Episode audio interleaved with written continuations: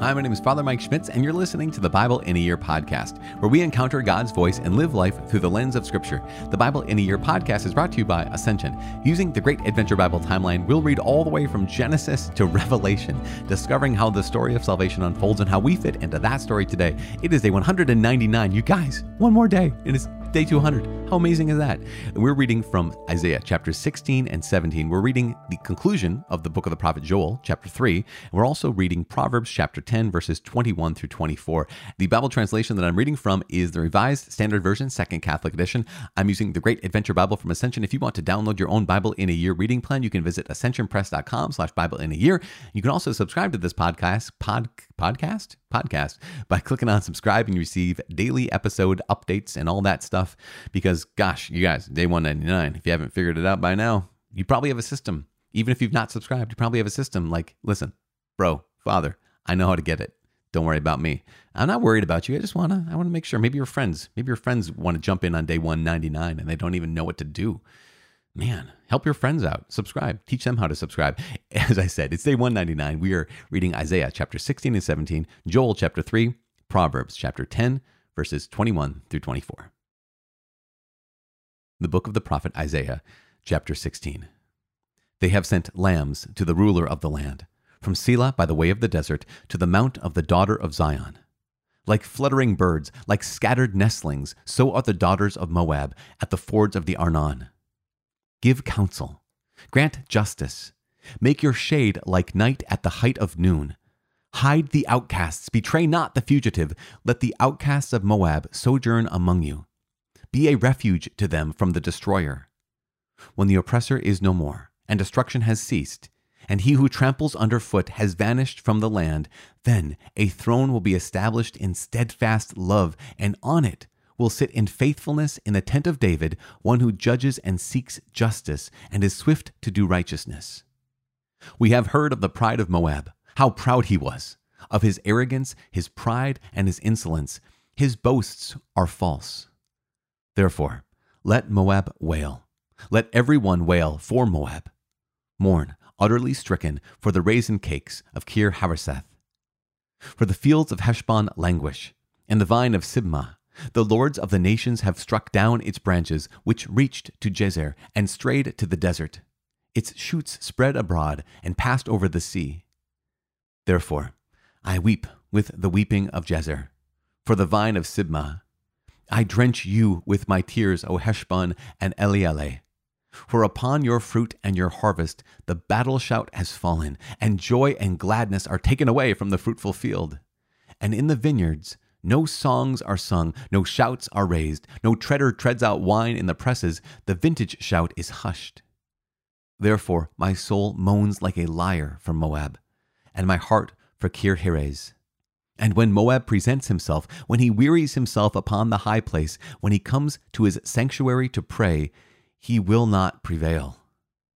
This is the word which the Lord spoke concerning Moab in the past. But now, the Lord says, in three years, like the years of a hireling, the glory of Moab will be brought into contempt, in spite of all his great multitude, and those who survive will be very few and feeble. Chapter 17 an oracle concerning Damascus. An oracle concerning Damascus.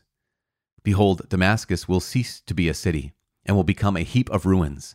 Her cities will be deserted forever. They will be for flocks, which will lie down, and none will make them afraid.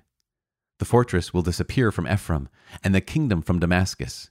And the remnant of Syria will be like the glory of the children of Israel, says the Lord of hosts. And in that day, the glory of Jacob will be brought low and the fat of his flesh will grow lean. And it shall be as when the reaper gathers standing grain, and his arm harvests the ears, and as when one gleans the ears of grain in the valley of Rephaim. Gleanings will be left in it, as when an olive tree is beaten, two or three berries in the top of the highest bough, four or five on the branches of a fruit tree, says the Lord God of Israel. In that day, men will regard their Maker, and their eyes will look to the Holy One of Israel. They will not have regard for the altars, the work of their hands, and they will not look to what their own fingers have made, either the asherim or the altars of incense. In that day, their strong cities will be like the deserted places of the Hivites and the Amorites, which they deserted because of the children of Israel, and there will be desolation. For you have forgotten the God of your salvation, and have not remembered the rock of your refuge.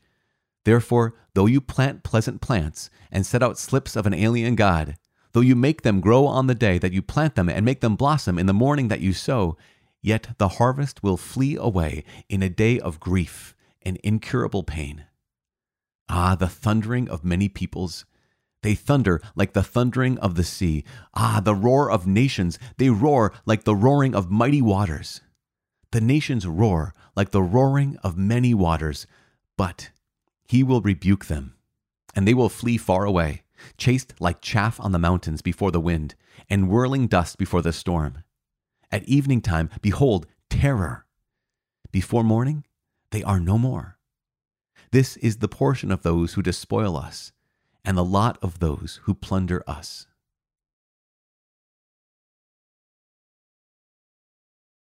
The Book of Joel, chapter 3.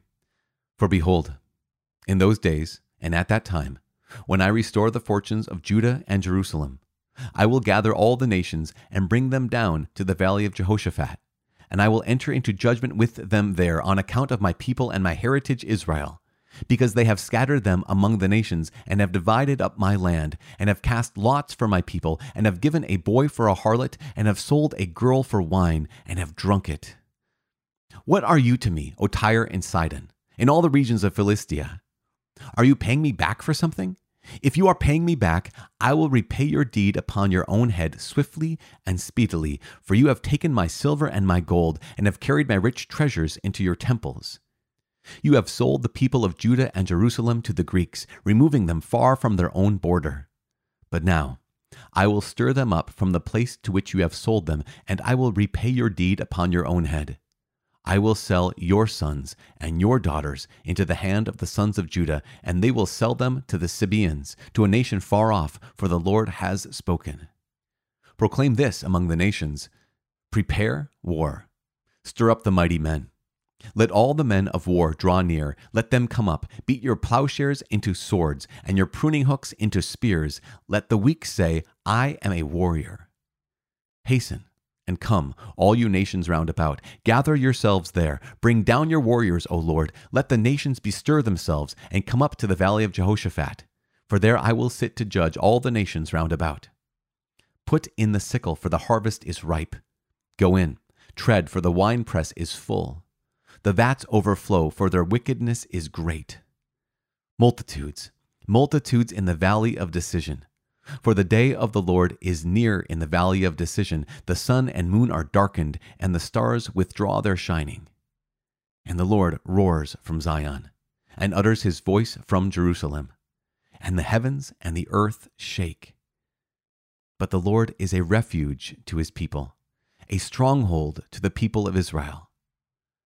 So you shall know that I am the Lord your God who dwell in Zion, my holy mountain, and Jerusalem shall be holy, and strangers shall never again pass through it. And in that day the mountains shall drip sweet wine, and the hills shall flow with milk, and all the stream beds of Judah shall flow with water, and a fountain shall come forth from the house of the Lord, and water the valley of Shittim. Egypt shall become a desolation, and Edom a desolate wilderness for the violence done to the people of Judah, because they have shed innocent blood in their land. But Judah shall be inhabited forever, and Jerusalem to all generations. I will avenge their blood, and I will not clear the guilty, for the Lord dwells in Zion. The Book of Proverbs, chapter 10, verses 21 through 24. The lips of the righteous feed many but fools die for lack of sense. The blessing of the Lord makes rich, and he adds no sorrow with it. It is like sport to a fool to do wrong, but wise conduct is pleasure to a man of understanding. What the wicked dreads will come upon him, but the desire of the righteous will be granted.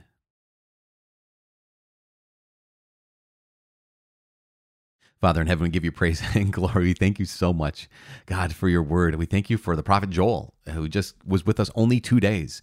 Uh, and yet, And yet, your prophet Joel not only prophesies that, yes, young men would uh, see visions and dream dreams, and that's fulfilled in the new covenant, but also he calls us to repentance, just like your prophet Isaiah called the people of Judah and us to repentance as well. Help us to give our hearts to you more fully this day and every day. In Jesus' name, we pray, amen. In the name of the Father and of the Son and of the Holy Spirit, amen. I forgot to mention that. I think I forgot to mention yesterday that one of the really big deals in the book of the prophet Joel in chapter two is that he says, in those days, the remember the day of the Lord being a really big deal for Joel? He says, it will come to pass afterward. What will?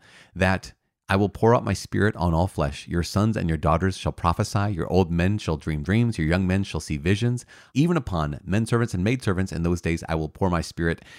This came to pass in the Feast of Pentecost. In fact, Peter is when he gives the speech on Pentecost and calling people to repentance, he quotes Joel. He quotes this very verse. And I can't believe that I didn't say that yesterday for crying out loud. What's wrong with this guy?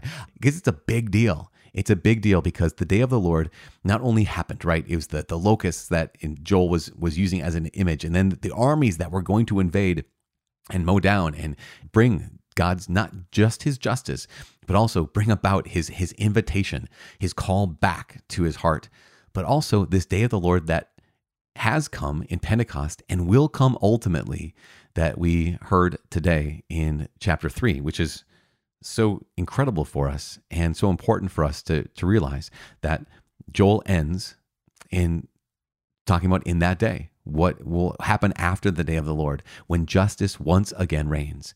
The mountains shall drip sweet wine, hills flow with milk, stream beds of Judah shall flow with water. These people, they remember what it was to live past this plague of locusts.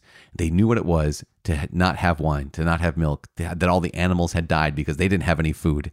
They knew what that was like. And so there was such a, I imagine, a palpable experience of, yes, that kind of desolation. I do not want to go back there. And the consolation that God offers is definitely something that I want. One last thing about Joel, I just want to highlight is Joel says something that kind of goes against what we read in Isaiah chapter 2 and we can read in Micah. And I think we read in Micah, for sure we did, that Joel says, Take your plowshares and beat them into swords, and take your pruning hooks and beat them into spears, and let the weak say, I am a warrior. Beat your plowshares into swords and your pruning hooks into spears. Let the weak say, I'm a warrior. Isaiah in chapter 2, he said, No, no, no. You're, they're going to beat their swords into plowshares. They're going to beat their spears into pruning hooks. That's what Micah also says. And here's Joel, who says, Actually, you need to prepare for war. This is what's going to come. Because we realize that, yes, ultimately in fulfillment, that we're meant to live in peace, not only peace with God, peace with each other, peace within ourselves. But there's also, as the book of Ecclesiastes says, there's a time for war. And there is this sense that as long as we live in this world that is so brutal, this world that is marked by violence, there are going to be times, and Joel is saying this, there are going to be times when you have to actually take your plowshares and beat them into swords, and take your pruning hooks, beat them into spears, and say, I'm a warrior. Even the weak, not just the mighty, say this, but even the weak will say this. It's not God's plan, right? Remember, the prophet's job is not necessarily to foretell the future, but to foretell, to be able to say, okay, in this moment, this is what you may need to be doing, or in this moment, this is what you need to do. Why? Not because it's the best thing, not because it's God's plan necessarily, but because you might actually need to fight. Um, you might actually need to take these pruning hooks and make them into spears, and your plowshares and make them into swords. Um, it's just the price, the cost of living in a world that has been broken, broken by sin.